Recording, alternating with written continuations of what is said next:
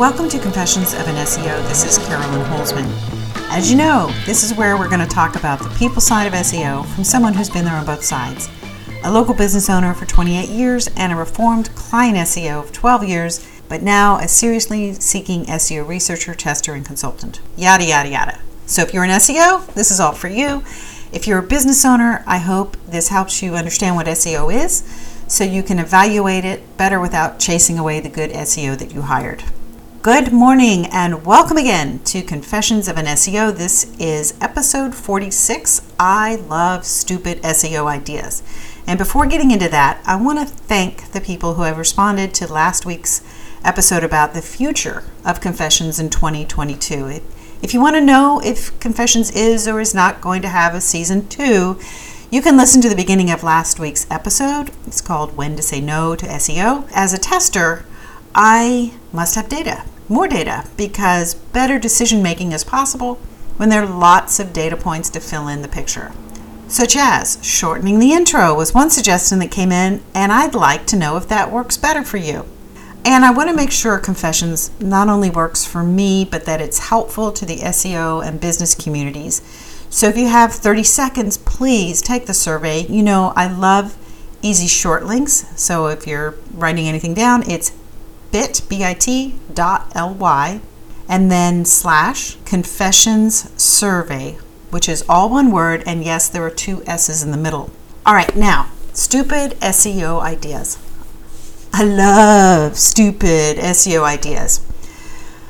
This past week in an SEO training, the guy leading the training suddenly was sharing a story about one of my SEO tests. Categorized it as I may or may not have done a black hat test for a particular type of backlink, and by the time the test was over, my target was ranking in the number one spot in Google. So I have to admit, I was a little taken aback because here I'm, I'm on this training and I'm racking my brain on two fronts. What backlink test was that? And boy, that sounds like it was a stupid SEO idea. In my opinion, those are the best ones. I definitely admit that for stupid ideas, you know, their stupidity, it can appear closer than they are. Like, let's say if you're setting up an SEO test after having a glass of wine or some other spirited beverage. I definitely recommend, you know, wait until morning before you do anything silly like buy another domain. But yeah, that that was me. Um, that test uh, it generated from an idea that uh, a friend had done with some comments, and I wondered if backlinks from a certain type of page could call a page, cause a page to drop. And please don't worry, I I always pick results from page four or five so no one is hurt. And in this case, that test pushed them all the way up to the number one spot. So whoever you are, you're welcome. Now, this past week, I was thinking, what makes a page trustworthy? Oh, and I know you're all thinking, good content written at a certain reading level, level, you know, blah, blah, blah. In short, let me refer you to the Google Webmaster Guidelines.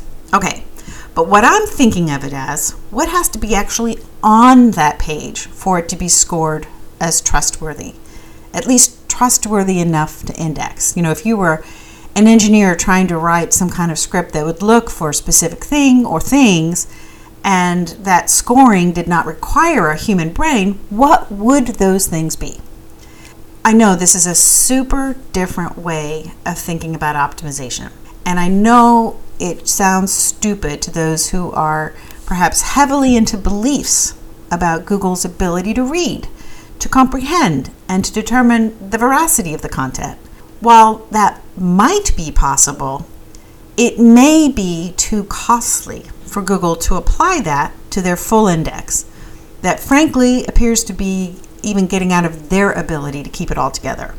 I go into the SERPs, I'm in server logs, I look at remarks from uh, John Mueller, and I try to find some things that stick out, that appear to be out of place. And then I want to know why they're there. And in doing so, I always find something that piques my curiosity to poke a little further. As you may know, I am deep into an indexation project. And if you're not an SEO, you may not know that right now Google is super slow to index new content. It's not the fault of your SEO content team, they did not do anything wrong. Do not pay much attention to most of what you hear about why content isn't indexing. New content I'm categorizing as basically new pages, new URLs on existing or maybe even new domains. Indexing content is very important to successful SEO. It's when your page gets into the primary index that Google shares with, with us. I know in a recent episode I talked about how right now they don't share all uh, everything they have in their inventory right now, and they used to, right? But they don't anymore. So, anyway, getting back to indexation, after your page has been crawled by the Google bot, that's actually what it's called, it goes back to the hive. And yeah, I'm thinking just like the Matrix. And it gets recreated on Google's side so they can run it through their sorting process. We refer to that generally as the algorithm. Then they put some into the primary index, or that's what, what we call search results, things that you can search and see. Indexing right now is a very hot topic. And Bing is also looking to do a better job. And I can see that in some of the tests I'm running, they're getting just a little bit more on the ball. All that being said, little did I know back on August 28th when I went public on the indexation project that it would turn into what it is now. I am knee deep in server logs, and wow, are those interesting little buggers. And I find that some Google bots look for specific things. Hmm, if they're looking for certain things, there might be a reason. And this stupid little thing that it was looking for got me to thinking I didn't have this stupid little thing on my page. But maybe, maybe, it's not such a stupid little thing after all on the 6th, November 6th, I added it into the page template. So it's going to be now moving forward on all the all the test pages. So we will see how stupid that is. And you know, next year I'm I'm already gearing up to do a lot of backlink testing. If you like bemusing yourself and go with me here, ask yourself, what is a backlink? How does it work? Just this little game and, and if you're like me, I, I think I know, right? But if I had to be definitive, as to how it actually all works, other than the HTML code setup. It's a bit like electricity. We all know how to use it, but we don't really know exactly how it moves. Electricity can move like a wave or a particle. So, does a backlink work like a wave or a particle, like a string or straw? And we talk about link juice all the time, like we know what that is, but how does that move? Maybe there are ways to make backlinks better. And you're probably thinking, wow, Carolyn is painfully curious. And you would be right. You know, there's curious and then there's SEO curious. And I think when you have, when you, or when you are an SEO to a particular level of curious, connects you on some level to ideas that may turn out to be stupid SEO ideas, but they also may not. It's a discovery. And uh, as my friend and fellow SEO Honey Witcher says, you have to build into your time time to be curious. And she's right. You can't just schedule it. You need to sit and stare at things for a while and not have any outside constraints. I try to do these things after a meal because if I get hungry, game over. I hope this week may you have many stupid SEO ideas, and I would love to hear about them. Well, that's going to do it for today. Thank you for listening. Please take a moment and let me know what kinds of stories you'd like in 2022, even if you want a 2022 season of Confessions. I'll put the link in the description. And uh, just a reminder, it's bit.ly, like bit.ly slash confessions, plural, sur- survey.